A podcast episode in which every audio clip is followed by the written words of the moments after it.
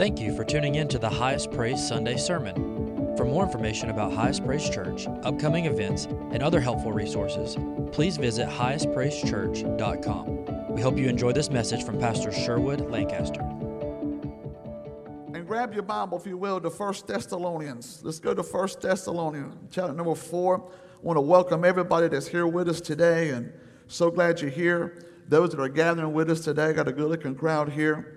Those on our online campus that are watching all over the place, we just thank you and welcome you to being here, and, and know that God is doing great and mighty things. How many are thankful for the omnipresence of the Spirit of God? That the same anointing that's in this house right now can be wherever people are right now and watching and listening and, and staying in contact with us. And And so we just, we're just believing for a day and a time here soon and very soon. We don't have to worry about a pandemic. Don't have to worry about any kind of infirmities hitting us and keeping us away from, from the house of God. We'll just come and believe God and trust God. And, and until then, we'll continue to do what we're doing. And, and I believe God is doing great and mighty things.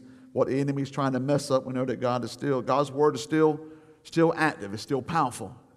And so for that, we're thankful. Um, First Thessalonians chapter four, we're in our series of preparation, and today we're going to talk about the rapture, the rapture. Don't hear that sp- spoken about much anymore, but we're going to we're going to try to teach it to you a little bit today and let you know exactly where we are and, and how it affects us. So First Thessalonians chapter four, verse verse, verse thirteen, let's start with verse thirteen. And Paul says, Paul's writing to the church of Thessalonica, and let me read it first, and we'll, we'll to explain what he's saying. But I do not want you to be ignorant, brethren, concerning those who have fallen asleep. And basically he's not talking about a bunch of lazy church people here. He's talking about people that died. Well, one one man died whenever Paul was speaking. The Bible says he was sitting up there in the loft and he and he and he, and he fell asleep. And when he fell asleep, he fell out and he and he broke his neck and he died. Wouldn't that be something, trying to preach? Somebody fell asleep, and they fell asleep, they fell off the pew, and then broke their neck when they hit the floor. That's in your Bible. But luckily, Paul raised him from the dead, and everybody said, thank God for a powerful preacher. Let me just read this. Y'all in rapture mode, man. Okay, so I'm only point here. He's not talking about a bunch of sleeping people. He's talking about people who are dead. So he says, concerning those who have who have died, lest you sorrow as others who have no hope. For if we believe that Jesus died and rose again, even so God will bring with him those who are asleep in Jesus, or those who have passed away or are dead in, in Christ Jesus. For this we say to you by the word of the Lord, that we who are alive and remain until the coming of the Lord will by no means precede those who are asleep. Now, it's amazing. These are people here. This is over two thousand. This is two thousand years ago, and people's already, talk, already talking about Jesus coming back two thousand years ago. And what they're really worried about here is the fact that they're, they've already had loved ones in just a few years, short years, that Jesus is already ascended up in heaven. And he says, the same way I'm coming up, I'll be coming back. And so now they've had some loved ones that are, that are passing away. I mean, as soon as he left, they're expecting to come right back. And so now they're worried that that if Jesus is coming back for them, that the ones that have died are going to miss it. They're not going to get to go in this, this great, this great catching away of the saints. And so Paul is just, just, just dealing with this. But then he says, for the Lord himself will descend from heaven with a shout, with the voice of an archangel and the trumpet of God, and the dead in Christ will rise first. What does that mean? That means everybody that, every born-again believer that has passed away, their bodies will be raised first before our bodies will be raised. Okay? That's what he's telling them. So he just reminded them, he says, it's, it's, all, it's all good. They're, they're, they're going to. But those who are alive or remain shall be caught up together in the clouds to meet the Lord in the air, and there so they also be with us, and we should always be with the Lord. Therefore, verse eighteen, therefore comfort one another with these words. I've got so much to unpack here. The, the, the rapture is is kind of like an here here on the beach. It'd be kind of like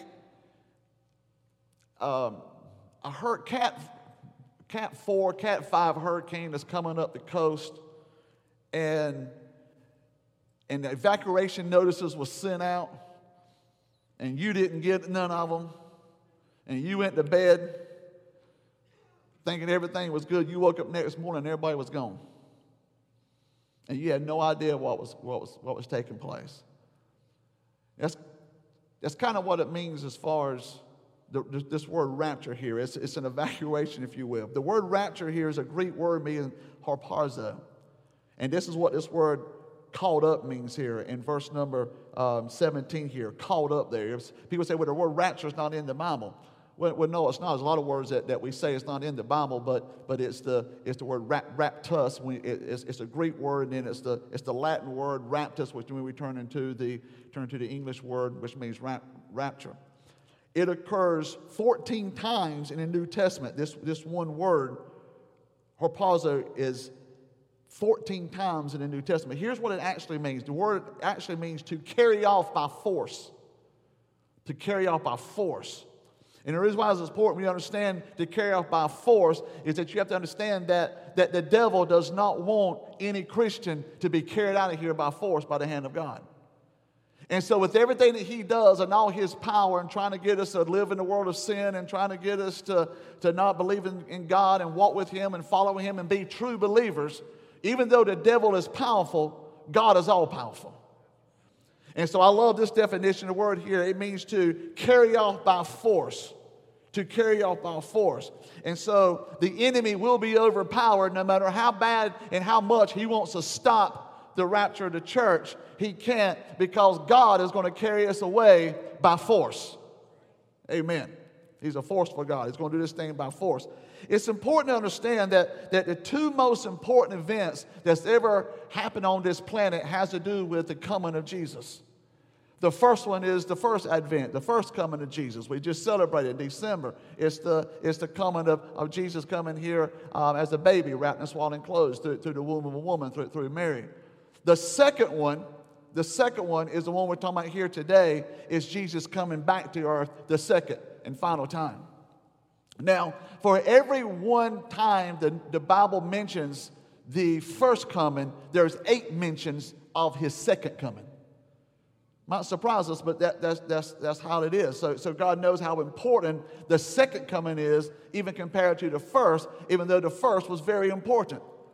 Even to the point there's out of two hundred sixty chapters that is in the New Testament, three hundred eighteen of them refer to the second coming of Christ. So all this is very important whenever we read the Bible and understand what the Bible is trying to say. Now, what I believe and what I teach you here, and I believe the Bible teaches, and if you try to do it any other way, you get all confused, why most people is confused. I believe there's two stages of the second coming. Two stages. That's why people get so, so confused about the rapture and then the second coming. There are two different events that's going to take place, but it's all part of a of Jesus coming back. Two stages. The first being this, this rapture here. It will be it will actually become or, or come before tribulation starts. Just just rapture. And we know when the second coming is because it'll take place about seven years after the rapture. And so that's very important that we understand when the second coming comes, because we don't know when that time starts, cl- click, clicking of the time won't start until the rapture takes place. We know by so many different events when the second coming is going to take place, because the Bible tells us that. What we don't know is, is when the rapture is going to take place. Absolutely, positively, no way.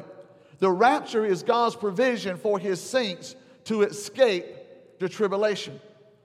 The Bible says that the tribulation is going to be full of horror. It's going to be full of sorrows. It's going to be full of agony.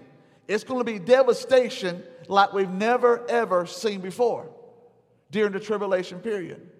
It warns us, and we'll look at it a little bit later, even more next week. It warns us of how bad the tribulation is going to be. So much is going to be going on. You think things are bad now. Things are really going to be bad during the tribulation period. People ask me sometimes, Pastor, is this the tribulation? Some people believe we're already in the tribulation. Let me help you with this. If you have the ask, it's not the tribulation. You'll know it's the tribulation when it shows up. And so you won't have to ask, because things will be so detestable, things will be so bad, things will be so, so horrible that you will not have to even ask. Revelation chapter number three and verse ten says this: because you have kept my command to preserve, I will also keep you from the hour of trial which shall come upon the whole world. Amen. So the rapture, if we know that tribulation is going to be all these horrible things going to take place, we have to understand what the Bible says about Revelation three and ten. Because we have kept the commandments of God, because we are believers of God, He is going to remove us from the trial which is going to come upon this earth. That's why the Bible says that I, I believe that the rapture is God's provision for His saints to escape the tribulation. There's a lot of things going to come upon this earth that we don't have to go through because we're born again children of God. Everybody should say amen, because it's important. So let's look at this. Let's unpack this a little bit. I'm going to look at a few things, and we'll, we'll, we'll hit it as we go. In the next couple of weeks, we'll be hitting with more things as we go over, talk about the Antichrist a little bit, and talk about tribulation period. At any moment, the first thing you need to understand about the rapture is that it can take place at any moment. At any moment. At any moment. Matthew twenty-four, whole chapter, and Matthew twenty-five, pretty much the whole chapter, talks about the second coming event, when Jesus literally comes back and his foot hits the ground here in the second coming. The whole point, I feel later to do this, the whole point about the second coming and the rapture, here's one, here, here's one big distinction between the two. In the rapture, Jesus doesn't come down and his feet literally hits the ground. We'll see him up in the air and we go up to where he is. In the second coming, he's coming and his feet's going to hit the ground. And he's going to begin to rule and reign through a millennial reign, which we'll go over in a couple of weeks also. What we don't know, well, what we do know about the second coming is there are going to be so many different series of events that's going to take place. We know, because of the four horse of the apocalypse, we always know in Revelation chapter number six, we know there's a red horse. We know there's a white horse. We know there's a black horse. We know there's a pale horse. And when all these things, it's not, it's not literally horses, it's symbolism of the fury, of the judgment that's going to be released upon this planet like never before. We think about this pandemic that we're in right now. This pandemic that we're in right now. We've been over a year now that just here in America that, that, that since the first, the, the first signs of this pandemic has taken place. Over three hundred thousand people have, have died. Three million people worldwide, as of Friday, when I checked, has died of this pandemic. Three million people. They're in the first stages of the tribulation period, which doesn't start until after the rapture of the church. They're taken out by force by the hand of God of the church. This during that first segment of the pale horse that comes out, and when famine and, and pestilence, which is which is pandemics, hits this earth like never before. The Bible says in Revelation that one-fourth of the world will die because of it. Now, what we're going through right now is horrible. It's, it's, it's, it's, it's terrible in the people. Just a few months ago, many of us didn't even know someone has died of this pandemic. And now most everybody in this room knows of somebody, either through somebody who knows somebody, even been touched directly by this pandemic, because of, of the fury and the force of it. We're not in tribulation, because the Bible talks about in the tribulation, one-fourth of the population that would die because of one pestilence that's going to hit this planet is two billion people. There's eight billion people on the earth today. Eight billion. One quarter of that, you can do the math, is two billion. Two billion. We've lost three million. And they're talking about two billion. nine hundred ninety-nine thousand before you even get to million, before you even get to a billion, and you got to do that twice. nine hundred ninety-nine million, nine hundred ninety-nine thousand, nine hundred ninety-nine before you even get to a billion. And we've had three million, and you got to get to nine hundred ninety-nine million before you get to a billion. What's your point? It's going to be horrible. And so when you start seeing these things, guys, this is, and God says, I'm going to take the church out of the way before this kind of judgment comes upon this planet. And so we start seeing that kind of that kind of destruction, that kind of famine, that kind of just judgment come upon the planet. You know, not to mention the, the signs that we'll look at um, in the next couple of weeks of, of Israel coming together to build a build the other build a, a temple. Not since the days of Jesus that the temple would be built on the Temple Mount, and and, the, and the, this this charismatic figure called the Antichrist to be upon this planet. My point is, is you're going to see all these things taking place, and the Bible takes two whole chapters in the book of Matthew in twenty-four and twenty-five that tells us that when you see these things happening, get ready because Jesus is coming back to this earth. There's plenty of warnings, but the warning that there is no warning in is the rapture of when Jesus is going to say, okay, church, come up hither. There's no warning. And so it's going to happen quickly. It's going to happen at any moment, at any moment. And so we look at any moment. It is actually the doctrine of imminency, the doctrine of imminency. It's a doctrine. The word imminent actually literally means hanging over one's head, ready to befall or overtake one or is close at hand. The word at any moment means that Jesus is calling away of the church is imminent. It's imminent. That means if anything else has to take place before that, then it's not imminent. Let me say it again. For it to be imminent, nothing else needs to take place before it happens. A lot of things can happen, but nothing else can take place before it happens. Nothing else needs to take place, and then we say, okay, church, because this happened, now we need to get ready. The next thing to happen is the rapture of the church. No, it's imminent. It's hanging over us. It is, it is there. The, the, the entire definition says it's ready to befall. It's o- ready to overtake. It's close at hand. It is imminent. There's nothing else needs to happen. There's, there's nothing needs to get built. There's nobody needs a particular president. There's, there's, the church don't have to be in a particular place. It's there. It's over us. It's imminent. Even though a lot of things are happening, nothing else needs to take place. You don't have to wait for anything else. It can happen before I get through teaching about it because it's imminent. And we've taken away because we don't teach stuff like this because the church has lost its maturity level, and we have to come in and pat you on the back and make sure you're okay week to week instead of telling us, no, we need to live a life that the Bible has promised us, that the rapture of the church, the taken away by force, is imminent. Nothing else is to take place. I mean, if your daughter come into your house and, and with a boyfriend and says, you know, we're going to get, this is the man I'm going to marry. You're not going to think it's imminent. A lot of things has got to happen before that takes place. And a lot of things might happen before that takes place. But in their mind, the next thing to take place is that marriage. If they're over eighteen or whatever, I don't know the age, they can go down to the courthouse or wherever they go, and, and they'll get, get married and come back. And you're like, wait a minute, that couldn't happen because that couldn't take place because this hasn't happened. You got to get engaged first. You got to get a job.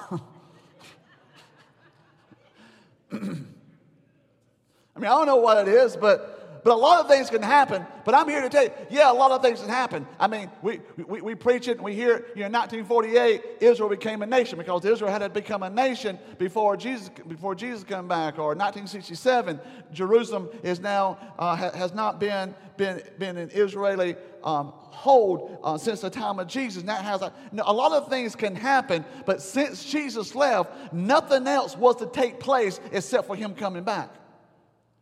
And he says, before I come back, and the judgment of this world, which I'm not going to get on that because we'll get on that during the tribulation teaching, but the judgment of this world is going to take place. It's going to, the, the, the world wants to live a life without Jesus, and the world's sick and tired of us Christians, then they're going to, they're going to get seven years of a world without Jesus and a world without the church. And it's going to take us out of the way. And so the one thing that we have to understand is that other things may happen, but nothing else is to take place before this happens, because it is imminent. It's without sign. It's without warning. Jesus will return to the rapture of his church and take us to heaven. Titus two thirteen. Titus two thirteen. Paul's urged Titus to always be looking for the blessed hope and the glorious appearing of our great God and Savior Jesus Christ.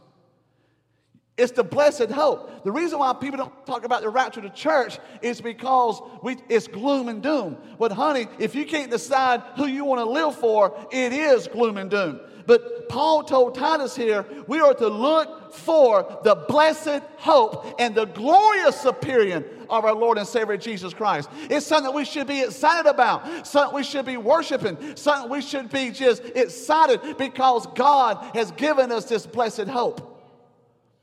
What is the blessed hope? What is hope? Hope is the confident expectation of future blessings based upon the promises of God. We don't know what hope is. Hope is the confident expectation of future blessings. We're con- Man, if you have hope, I don't care if it's about the rapture, if it's about healing, if it's about peace, it's about a job, it's about you know, your, your kids coming to salvation. If you have hope, you have com- the confident expectation of the blessings of God that is based upon his promises. The rapture is a confident expectation of a future blessing based on the promise of God. He said when he left on the Mount of Olives, he says, I'm coming back the same way.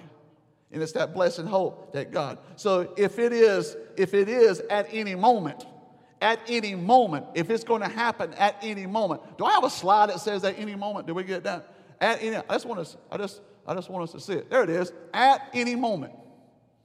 At any moment. At any moment. I don't have to give another altar call.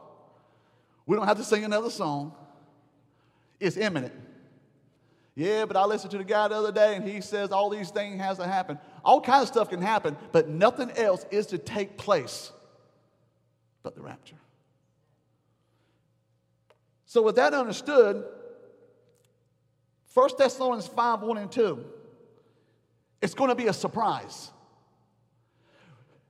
When Jesus comes back in the clouds of glory with his saints, Revelation nineteen, it's not going to be a surprise, because so much tribulation, so much destruction, so much change is going to take place for seven years that they're going to be looking for something else to take place.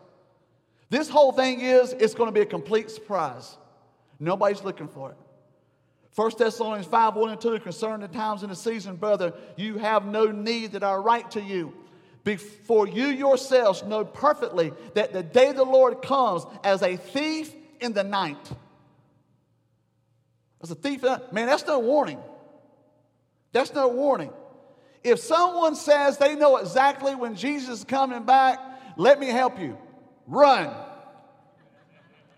Just get away from them. Just get away from them. That's all I got to say. Matthew twenty-four and thirty-six. This is Jesus talking. But of that day and hour, no one knows, not even the angels in heaven, but my Father which is in heaven. Not even the angels. The angels will be like, what is going on? Only one. Gabriel's going to know, because the trumpet of God is going to sound. He gets to blow. God will say, Gabriel, blow that horn. Gabriel is the messenger angel. Three archangels. He's, he's the third. He, he's one of the three. Gabriel. And he's going to have the authority to blow that horn. And it's a me- and that's going to be a message. And the message is going to be harpazo. It's going to be, come up here.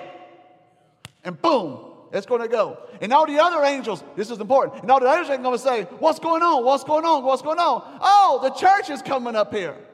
Why is that important? Because that's what's going to happen at the rapture. Because at the second coming, the Bible says that the angels are coming down, and they're going to go throughout the whole four corners of the earth to gather everybody together. The angels are going to be busy during the second coming, but they, the literal second coming, but they will not even be used except for Gabriel blowing the horn at the rapture of the church. So we already see another distinction between the two events.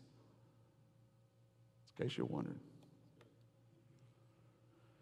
The awareness that he could come at any time encourages us to be ready at all times. Preacher, don't talk about the rapture. Don't talk about this thing happening a moment between an eye. Let me know, okay, I'll deal with the Antichrist. I'll deal with the pale horse and the red horse and the black horse and the white horse and all these horses and horses and horses and horses. I'll deal with what I got to deal with. Just don't get me with this sudden stuff. I can't help it. This is what Jesus says. Jesus says in Matthew twenty-four and forty-four, he says, I'm coming at an hour that you do not expect.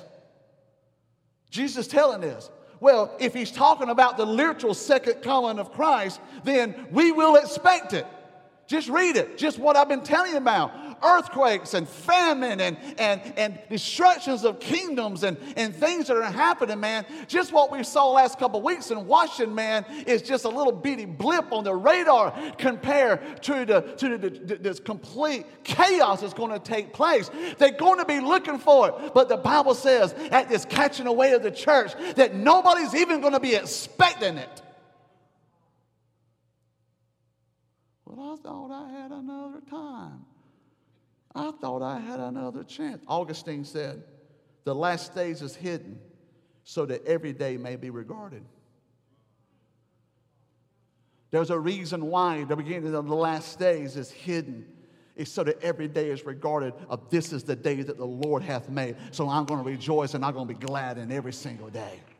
We can't just be Christians whenever we want to be Christian. We just can't be holy whenever we want to be holy. We just can't be saved when we want to be saved. Every day has to be regarded because his coming is imminent. And we have to live like this is a day.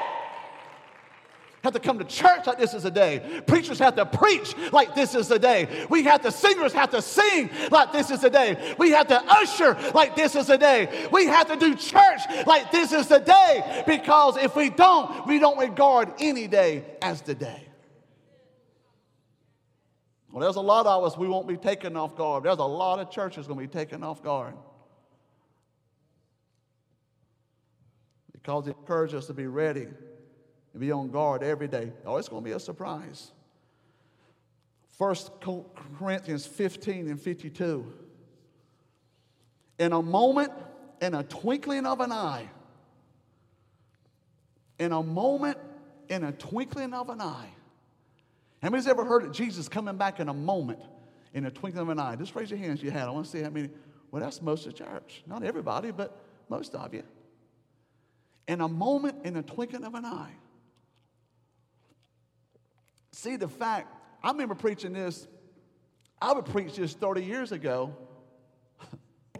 Tell you what I am. Somebody knocked on my door before I even knew a lot about anything and handed me a folder that they had written out and was spreading around. We were we were youth pastors at a church that said Ronald Reagan was the Antichrist. And I took it. I mean, I'm twenty-some years old. I, I believed in the rapture because I was told to believe in the rapture. And I'm going through this thing, and they said we was going to come from the West. And Ronald Reagan was the governor of California. He's coming from the West. And I had enough sense to ask the question, the West of what? North Carolina? I mean, we weren't even a state back when this stuff was written. The, the West of North Carolina? Oh, oh, six six six, Ronald Wilson Reagan. Ronald was, is six letters, Wilson is six letters, Reagan is six letters. Come on, people, I'm, I'm dealing with this. This is the kind of mess we dealt with in the eighties. He's the Antichrist. Oh, then when he got shot. Come on, you know about history. Reagan got shot, young people. He didn't die. But anyway, all this stuff, all this stuff began to happen, and, and, and people think that that is happening. So people want to get ready. This is, you know, all this stuff. The Bible says, first of all, Ronald Reagan was not an Antichrist. No more than Donald Trump and Joe Biden is. But the thing we have to understand is, is don't wait for any kind of serious events to get you ready, because this thing's going to happen suddenly. I got a, I got a thing that says suddenly. Suddenly.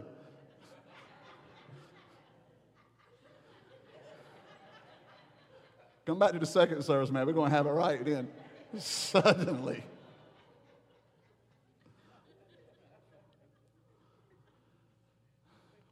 G E says that A twinkling of an eye is one one-hundredth of a second. That's pretty fast. Not a blinking of an eye, the twinkling of an eye. But I like this one. So if you want to measure it by, by time, it's one one-hundredth of a second. If you want to measure it by speed, it's one hundred eighty-six thousand miles per second is the speed of light. A twinkling would be how fast it would take for a beam of light to get from its source to the retina of your eye. That's a twinkling. one hundred eighty-six thousand miles a second. How many knows that that will not give you time to say, forgive me, Lord Jesus, for doing what I just did and saying what I've been saying. I know I should have went to church. I should have, I should have, all this kind of thing. God, Jesus, amen. Dude, I done unpacked my suitcase up in glory. I don't know what you're doing.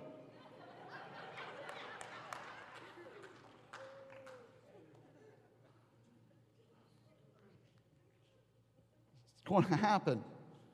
It's going to happen at any moment. It's a surprise. It's going to be suddenly. I mean, that's pretty sudden. Luke twenty-one. I want to turn to Luke twenty-one. I know I'm already running out of time, but if I want to get this, I get these scriptures in. Luke twenty-one. In Luke twenty-one and verse thirty-one and thirty-six. Jesus, Jesus again is talking. So you also, when you see these things happen, know that the kingdom of God is near. Surely I say to you, this generation will by no means pass away till all these things take place. Heaven and earth will pass away, but my words by no means pass away. But, again, talking about the second coming, all these, a lot of events is going to take place to tell you when he's literally coming back to this earth. But as far as the rapture of the church, he says, but take heed to yourself, lest your hearts are weighed down with carousing. That's, just, that's being a loud drunk. Drunkenness and the cares of this life, and that day come on you suddenly. Suddenly. The use of the word sudden or unexpected, which depends on what translation you're looking at here, is a Greek word which leaves no misunderstanding to what the scripture is saying. That word, I'm reading the New King James, it says unexpected. The King James says suddenly, but it's the same Greek word. It means there is no warning, there's no series of events, there's no indications that will remotely warn the world of this soon return of the Lord and Savior Jesus Christ. There's preachers, people I know that think, well, the rapture can't take place until the temple is built on the Temple Mount. And, and they start sacrificing. No, no, no. That's the literal second coming of Christ. Nothing else, church, needs to happen because that word suddenly there literally means in the Greek. There's no warnings. There's no serious events. There's no indication. There's absolutely nothing. If you'd have told me back in the eighties when that nut told me that Ronald Reagan was the Antichrist, that all these things that's going on in the world just this past week is going on, will the church still be here? I'd have said no, because that's a bunch of chaotic mess. It must take place during the tribulation. I'm here to tell you we're still here because there's no warnings, there's no indications. It's immediate. Jesus can come back and take his church away at any time. Why? So that we don't have to suffer through the tribulation that's going to hit this planet. Do you understand that? But my house ain't finished built yet, and I haven't seen my grandchild yet, and, and I want to retire. And I, in this crazy, messed up, chaotic world? Oh, I got good news for you. Trump's not president anymore, but guess what? Here comes Biden. Boy, that makes me feel great. Man, if that's what you got your faith and trust and hope in is the politics of this world, I got good news for you. There's a better hope. There's a greater expectation. His name is Jesus, and the expectation is before all hell breaks loose, he's going to take us out of here. Oh, man. I got to finish this. Let's continue to read this. Are we in, are we in Luke twenty-one and thirty-four? Go to thirty-five then. For it shall come as a snare on all those who dwell on the place of the earth. Another translation is a trap. Honey, if there's a warning, a warning is not a trap, and it's not a snare. A snare is something that is hidden. and you step in it unexpectedly. This world is heading to a snare, which is called the catching away of the saints. And it's not anything that they're expecting. It's not anything they can predict. It's not something that have big flashing lights. It's a trap. It's a snare to the world. And unexpectedly, they're going to step in it. As soon as you step in the snare, you don't have time to pull your foot out. When you're in it, it's got you. Those who don't know Jesus Christ as their Savior, the catching away of the saints is going to be a snare. And when it comes, you're in a tribulation, and you can't get out of it until seven years and Jesus comes back and takes over this entire people planet. Are you with me? Well, he continues to read. Look what the next verse says. Watch, therefore, and pray always, that you'll be worthy to, to escape all these things that shall come to pass and stand before the Son of Man. I think it's time for us to watch, right? I'll end on this. Luke seventeen and verse twenty-six. And as it was in the days of Noah, so shall it be in the days that the Son of Man shall come.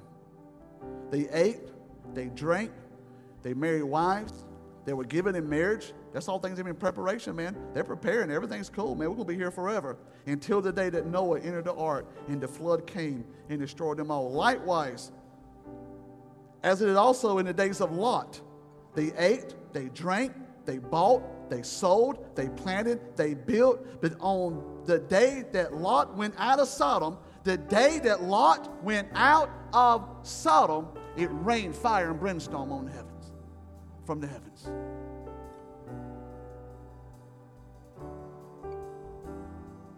Sodom and Gomorrah. What a detestable place. So wicked, when the angels came down to, to warn Lot, the homosexual men, so consumed by the, by the homosexual demonic spirit that they want to have sexual relations with these angels because they were men. That's how detestable it was. It didn't bother anybody. They were still going by there every day. They were still going to Walmart. They were still ordering things online. They were still just getting ready for, for you know, for winter and then spring. Everything's going normal. Just com- because what used to shock them and lead them to the house of God, they've now gotten used.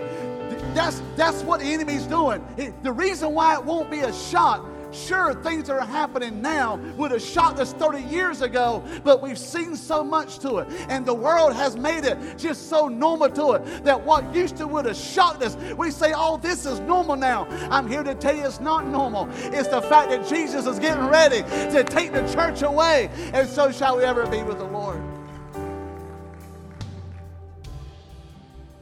They're doing their whole thing. But before God rained down fire and, and brimstone upon Sodom and Gomorrah, the Bible says it didn't start until the day that Lot went out. God's fury is going to be released upon this planet, nothing like you're seeing right now, but like you've never seen before. And it will not take place until the children of God is taken out of the way. The Bible says in Matthew chapter number chapter number five, it says that it rains on the just and the unjust.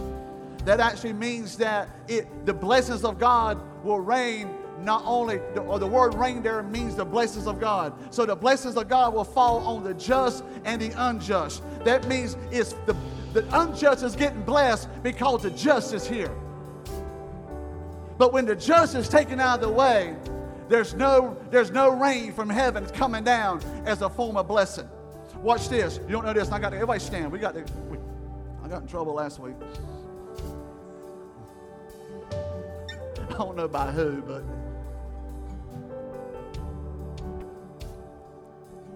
when Lot left Sodom and Gomorrah, he went to Zoar. Zoar was just as wicked as Sodom and Gomorrah. But the, you can go back in Genesis nineteen and read it. He comes out of Sodom and Gomorrah. Remember, he took his wife. Remember Lot's wife. This chick just wanted to go back. And he goes as far to Zoar. He stopped at Zoar. And God said, no, don't stop at Zoar. Go on up to the mountains. You want to know why God told him not to stop at Zoar? It's because Zoar was just as wicked as Sodom and Gomorrah. It should have read, and God destroyed Sodom, Gomorrah, and Zoar. Because Zoar was just as wicked. They were receiving the outgrowth of Sodom and Gomorrah, and now everything around them is, is, is getting completely contaminated. And Lot says, I can't go any further. I mean, I just lost my wife because she turned back and looked. And that word turn back and look is not just to see what was happening. When she turned back to look, that word turn back means she longed, she desired what it was that she was being dragged away from. You better check your heart if you're not excited about the things of God because you're so in love with what this world has and has to offer. You better fall out of love with the world and get in love with Jesus Christ. And you will never fall out of love with one until you fall in love with the other. Oh, she looked back okay. But it wasn't the looking. It was what's in her heart that caused her to be stuck in the very place of where she was. You better check your heart. Anyway, real quick, they run to Zoar. And they stop. And Lot says, I can't go any further. And because Lot and his daughters was there, only Sodom and Gomorrah was destroyed and not Zoar. What's your point? It shows how powerful the believer is. It shows that God will continue to reign on the unjust as long as there is one just in the land. Zoar didn't even know. They didn't even recognize that there was a godly family that had moved in in their life. But because of that, the judgmental hand of God had been moved off of them. I'm here to tell you, the world might not know it, and they might think we're a punchline to a bunch of political jokes. But I'm here to tell you, they're getting ready to stand up, and they're getting ready to recognize that there is a force that is more powerful than they, and that is the force of the church, the bride of Christ, of the living God. Why don't God just do? Why don't God just obliviate? Why don't God just destroy all this corruption, all this, all this nonsense? Because it rains on the just and the unjust. But when we're taken out of the way, oh, it's going to rain. And not the blessings of God, but the fire and brimstone of what the Bible is. Everybody listening to me.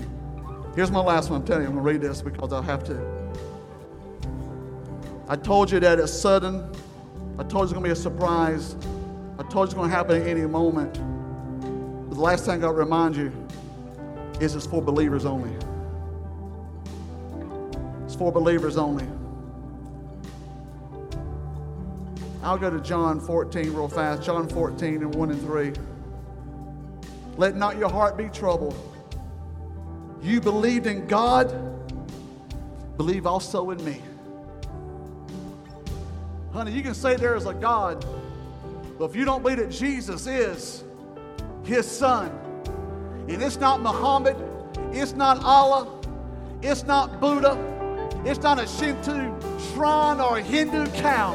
There's only one name by which you can you can be, be escaped the coming disaster that's going to hit this planet, and that name is Jesus Christ.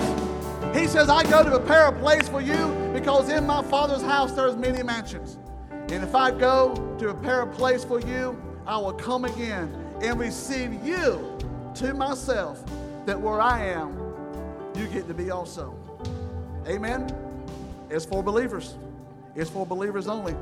First Corinthians fifteen. I'm going to get this word in you.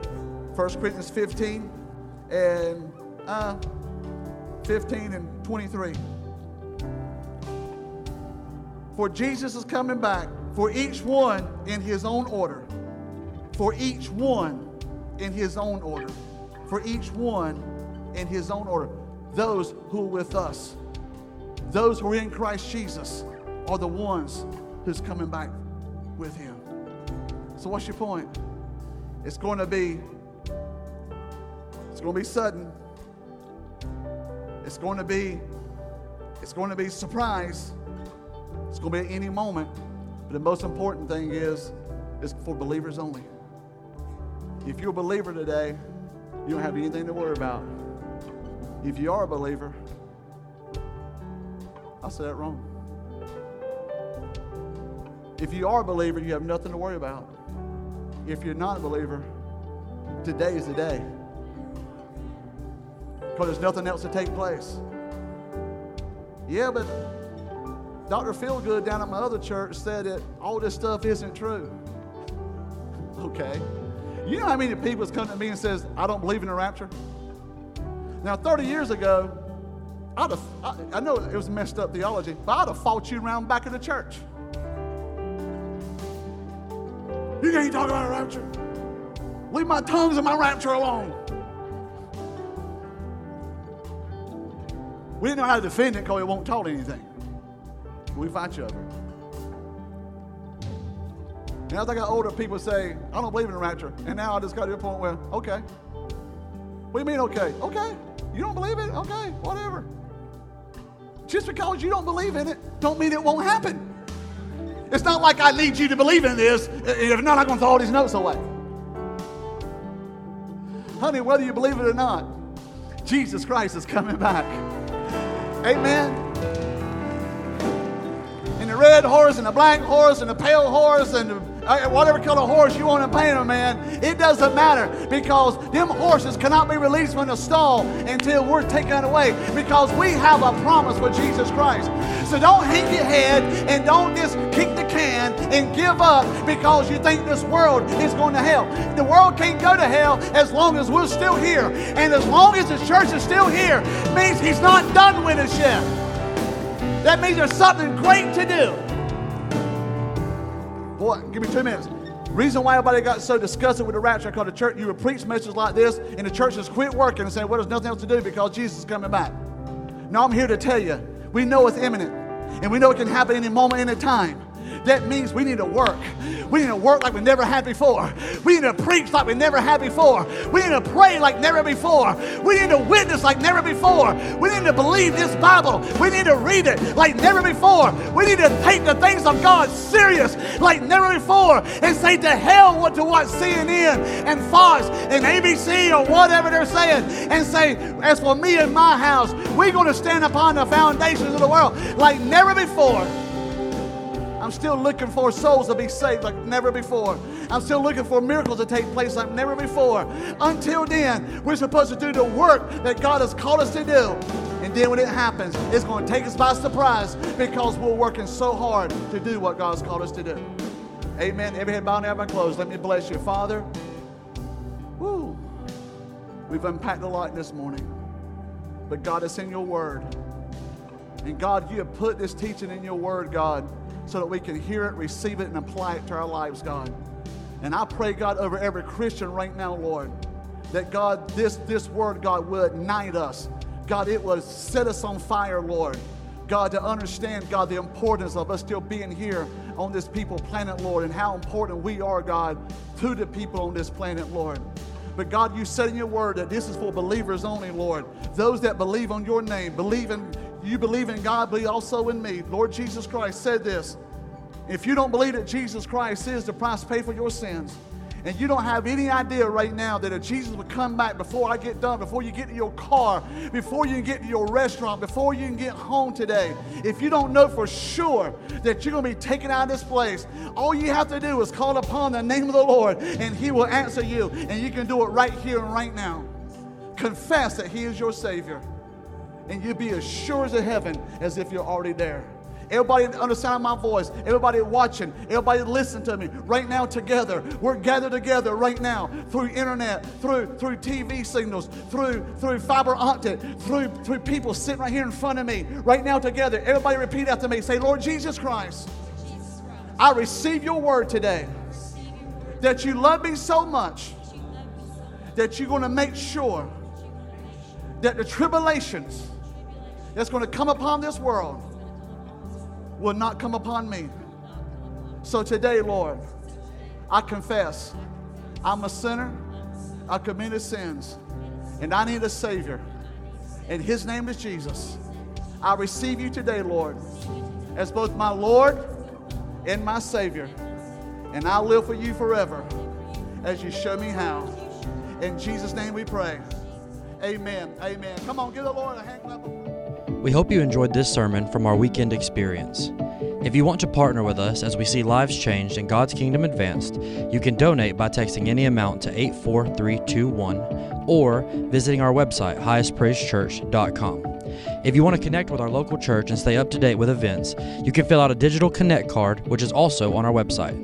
We'll see you soon.